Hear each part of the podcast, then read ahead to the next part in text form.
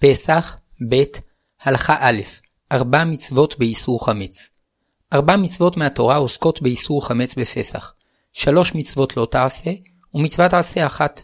האיסור הראשון, שלא לאכול חמץ, שנאמר, ולא יאכל חמץ. ולמדו חכמים שבכלל האיסור לאכול חמץ בפסח, כלול גם האיסור ליהנות מהחמץ. עוד נאמר, כל מחמצת לא תאכלו, ומכאן למדו שלא רק דבר שהחמיץ מחמת עצמו אסור, אלא אף אם החמיץ מחמת דבר אחר, אסור באכילה בפסח. עוד צריך לציין, כי חומרה מיוחדת החמירה התורה באיסור אכילת חמץ, שכמעט כל איסורי אכילה עונשם מלקות, ואילו עונשו של האוכל חמץ בפסח, כרת, שנאמר, כל אוכל חמץ ונכרתה הנפש ההיא מישראל מיום הראשון עד יום השביעי. האיסור השני, שלא יימצא חמץ ברשותנו, שנאמר, שבעת ימים שאור לא יימצא בבתיכם. שאור הוא השמרים שעל ידם מחמיצים את הבצק. אך אין הכוונה לאסור כאן רק שאור, אלא גם חמץ אסור שיימצא ברשותנו בפסח. האיסור השלישי, שלא יראה חמץ ברשותנו, שנאמר, מצות יאכל את שבעת הימים, ולא יראה לך חמץ, ולא יראה לך שאור בכל גבוליך. בשני איסורים אלו, עובר רק מי שנמצא ברשותו בפסח חמץ בנפח של שיעור כזית לכל הפחות. אבל אם נמצא ברשותו חמץ שנפחו קטן מכזית, אינו עובר עליו בבל יראה ובל יימצא. מצווה רביעית, והיא מצוות עשה, להשבית את החמץ ואת השאור לקראת הפסח, שנאמר, שבעת ימים מצות תאכלו, אך ביום הראשון תשביתו שאור מבתיכם. פסח, ב', הלכה ב', זמני איסור חמץ מהתורה ומדברי חכמים. אף שעיקר איסור חמץ חל בשבעת ימי חג המצות, היינו מיום ט"ו בניסן עד יום כ"א בניסן, מכל מקום כבר בחצות יום י"ד שלפני פסח, נצטווינו להשבית את החמץ מבתינו. גם איסור אכילת חמץ מתחיל מחצות יום י"ד, שנאמר, וזבחת פסח להשם, לא תאכל עליו חמץ. כלומר, מזמן הראוי להקרבת הפסח, אל תאכלו חמץ. וזמן קורבן הפסח מתחיל בחצות יום י"ד בניסן. לפיכך, מחצות יום י"ד החמץ אסור באכילה, ואיסור אכילה זה כולל גם איסור הנאה. כדי להרחיק את האדם מהעבירה, הוסיפו חכמים ואסרו את החמץ בהנאה עוד שעה, ובאכילה הוסיפו ואסרו שתי שעות, שכן ביום מעונן, כשאין שעון, עלולים לטעות עד שעתיים. כך הוא חשבון השעות. מחלקים את היום ל-12 חלקים שווים, וכל חלק נקרא שעה זמנית. נמצא שבארבע השעות הראשונות של יום י"ד מותר לאכול חמץ, ובשעה החמישית אסור לאכול חמץ מדברי חכמים, אבל מותר ליהנות ממנו. למשל, מותר להאכילו לבהמה, או למוכרו לגוי. משנכנסה שעה שישית של היום, החמץ נאסר בהנאה מדברי חכמים. ואם שכח למוכרו לגוי, צריך לאבדו. ומשהגיע חצות היום, היינו משנסתיימה השעה השישית, החמץ אסור באכילה והנאה מהתורה, וצריך להזדרז להשביתו, וכל שעה שאינו משביתו, הרי הוא מבטל מצוות עשה להשבית החמץ. כיוון שנכנס החג, נוספים עוד שני איסורים, בל יראה ובל יימצא. ואף איסור אכילה נעשה חמור יותר, שהאוכל חמץ במזיד אחר חצות יום י"ד מתחייב במלקות בלבד, ואילו האוכל חמץ משנכנס החג, נענש בחרט, שנאמר, כל אוכל חמץ ונכרתה הנפש ההיא מישראל מיום הראשון עד יום השביעי. אחר שנסתיים הפסח הותר החמץ, אלא שחכמים אסרו חמץ של יהודי שעבר עליו הפסח, שכיוון שעבר בהשעיית החמץ בפסח על איסור בל יראה ובל יימצא, אסרו באכילה ובהנאה. אבל חמץ של גוי שעבר עליו הפסח, מותר באכילה, ומותר ליהודי לקנותו ולאוכלו. פסח, ב', הלכה ג', מהו חמץ ומהו שאור. חמץ שאסרה התורה בפסח הוא אחד מחמשת מיני דגן שנגעו במים עד שהחמיצו, והם חיטה, שעורה, שיבולת שועל, שיפון וכוסמין. ואלו המינים שעושים מהם לחם שהוא מאכלו החשוב של האדם, ועל אכילתו תקנו חכמים ברכה מיוחדת המוציא לחם מן הארץ, ואחר אכילתו נצטווינו מהתורה לברך ברכת המזון. כדי שהלחם יהיה טעים וקל לעיכול, מחמיצים את בצקו וגורמים לתפיחתו. ישנם שני סוגי חימוץ, חמץ ושאור, ושניהם נעשים על ידי עירוב מים וקמח. החמץ הרווח הוא החימוץ שמחמיצים את העיסות כדי לאפות מהן לחם ועוגות. ההחמצה נעשית על ידי השהיית הבצק בלא תנועה, וכשרוצים להשביח ולהאיץ את ההחמצה, מערבים בבצק שאור.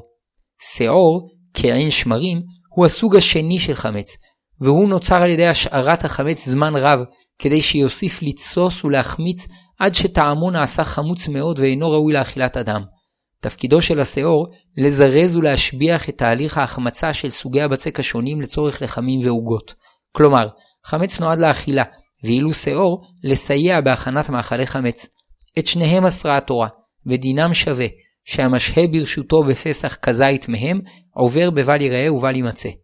אבל אם יערבו קמח מחמשת מיני דגן במים וילושו אותם במהירות ומיד יכניסום לתנור, הבצק לא יספיק להחמיץ, וזוהי המצה שמצווה לאוכלה בליל ראשון של פסח, זכר ליציאת מצרים, שנאמר, ויישא העם את בצקו טרם יחמץ.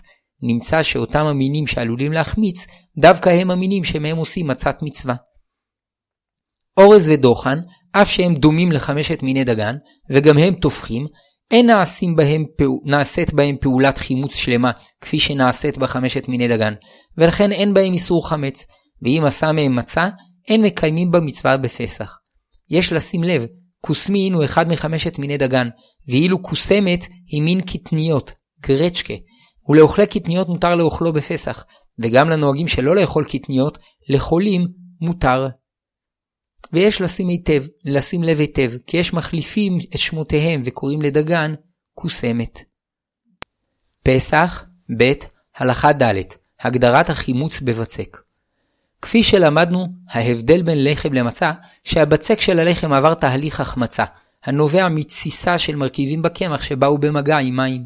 כדי להשביח את תהליך ההחמצה, רגילים האופים לערב בבצק שעור, שמרים, הגורם לבצק להחמיץ היטב ובמהירות. אבל גם בלא שמרים, אם ישהו את הבצק בלא לישה, הבצק יחמיץ ויטפח. ולכן בעת הכנת המצות צריך להזדהר, להזדרז ולהיזהר שלא יתחיל להיווצר בבצק תהליך חימוץ. כל זמן שהבצק נמצא בתנועת לישה, אינו מחמיץ, ואפילו אם לישה זו תימשך יום שלם, לא יחמיץ, מפני שפעולת הלישה מונעת את תהליך ההחמצה.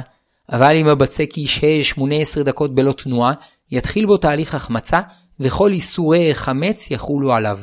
וכל זה במקום רגיל, אבל במקום חם, תהליך ההחמצה מואץ, וגם בשהייה של פחות מ-18 דקות, הבצק יחמיץ. אם ראו בבצק סדקים, סימן שהחמיץ, ואפילו אם לא עברו על הבצק 18 דקות בלא לישה, כיוון שנוצרו בו סדקים, ודאי החמיץ, וכפי הנראה המקום היה חם ולכן בפחות זמן החמיץ, או שהלישה לא הייתה טובה, וחלקים מסוימים בבצק הוזנחו ללא לישה, ובהם התפתח חימוץ. ואפילו אם הסדקים מועטים, ונראו רק בחלק מן הבצק, כל הבצק חמץ, ואם לא נראו בו סדקים, ורק נשתנה מראהו של הבצק עד שהחשיף, הרי הוא חמץ נוקשה שאיסורו מדברי חכמים. פסח, ב. הלכה ה' חמץ נוקשה. חמץ שאסרה התורה הוא חמץ גמור, היינו כאשר תהליך החימוץ הסתיים והמאכל נעשה ראוי לאכילה. אבל אם התחילה בו פעולת חימוץ ולא נסתיימה, והוא נעשה ראוי לאכילה בשעת הדחק, הרי זה חמץ נוקשה, ולדעת רוב הפוסקים אין בו איסור מהתורה, והחכמים אסרוהו כדי שלא יטעו ויבואו לאכול או להשהות חמץ ממש. למשל, הדבק שהסופרים היו מכינים מקמח ומים כדי לדבק בו ניירותיהם, כיוון שלא נגמר חימוצו, והוא אינו ראוי לאכילה אלא בשעת הדחק, הרי הוא חמץ נוקשה, ומדברי חכמים אסור לאוכלו ולהשותו בפסח. ואם השתנתה צורתו, כגון שהדביקו בדבק הזה ניירות, מותר להשותו. ויש מחמירים וסוברים שאם הדבק מבצבץ מבין הניירות, נחשב שצורתו עומדת ואסור להשהותו בפסח. וכן עיסה שהחל בחימוץ עד שהחשיפו פניה, אבל לא נסדקו פניה כפי שנסדקים בחימוץ גמור, הרי הוא חמץ נוקשה, ומדברי חכמים אסור לאוכלה ולהשותה בפסח. פסח, ב. הלכה ו' חמץ שנפסל ממאכל כלב. חמץ שהיה ראוי בתחילה למאכל אדם, ואחר כך יתעפש או יתקלקל עד שאינו ראוי למאכל אדם, דינו כחמץ גמור, מפני שעדיין אפשר לחמץ על ידו עיסות אחרות. ובכך דין חמץ שונה מדין שאר המאכלים האסורים, שמשעה שהם נפסלים ממאכל אדם, פג מהם האיסור, ואילו בחמץ, האיסור נשאר גם לאחר שנפסל ממאכל אדם, הואיל ועדיין הוא יכול לשמש כשאור, שתפקידו להחמיץ את העיסה. ורק אם החמץ יתקלקל כל כך, עד שנפסל ממאכל כלב, כבר אינו נחשב כלל לאוכל, ואין עליו יותר דין חמץ, ומותר להשותו בפסח וליהנות ממנו. אמנם, מדברי חכמים אסור לאוכלו בפני עצמו, מפני שבכך שהוא אוכלו, הוא מחשיבו כאוכל. וכן הדין משאר איסורי אכילה, שאף שנפסלו ממאכל אדם, אסור מדברי חכמים לאוכלם. מבחן אכילת הכלב הוא רק כאשר החמץ או השאור יתקלקלו עד שאינם ראויים אפילו לכלב. אבל אם השאור לא יתקלקל, אלא החמיץ מאוד עד שאינו ראוי לכלב, כיוון שהוא שאור טוב, כדרך השמרים, כל דיני חמץ חלים עליו, וחייבים לבערו מהתורה. דין זה שחמץ שנפסל ממאכל כלב נפטר מביעור חמץ, הוא דווקא כאשר החמץ נפסל לפני שהגיע זמן איסור חמץ. אבל אם כשהגיע זמן איסור חמץ הוא היה ראוי למאכל כלב, אף אם אחר כך נפסל ממאכל כלב, חייב לבערו, שכיוון שחלה עליו מצוות ביעור חמץ, אינו נפטר עד שיאבדו לגמרי, עד שיאבדו לגמרי. חשוב לציין שכל הדינים הללו הם בתנאי שבתחילה החמץ היה ראוי לאכילת אדם או להכנת מאכל אדם כשאור, אבל אם מתחילתו לא היה ראוי למאכל אדם כלל, אף שהיה ראוי למאכל כלב, לא חל עליו איסור חמץ. אמנם מאכלים שמכינים לכלבים וחתולים, החמץ שבהם ראוי מתחילתו למאכל אדם, ולכן חובה לבערם. דבר שמתחילה לא נועד לאכילה, אבל בפועל היה ראוי לאכילת אדם בשעת נדחק, הרי הוא חמץ נוקשה, כפי שהתבאר בהלכה הקודמת. פסח, ב', הלכה ז', אופנים שאין בהם חימוץ. כפי שלמדנו, חמשת מיני דגן הם המילים, המינים שעלולים להחמיץ אחר שיבואו במגע עם מים. אבל אם יעברו כלייה באש, יעקר מהם כוח החימוץ, ומעיקר הדין מותר לערבם במים. אלא שחששו חכמים שמא לא כלו אותם היטב באש, ונמצא שכשיבואו במגע עם מים יחמיצו.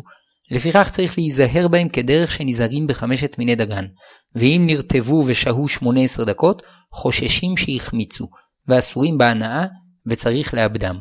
וכל זה לגבי גרגירים שנקלו באש, אבל אם הכלייה נעשתה בקמח, יש מהראשונים שמקלים וסוברים שאין לחוש שמא לא כלו את הקמח היטב, ולכן מותר לערבו במים ובתבשיל בלא חשש חמץ.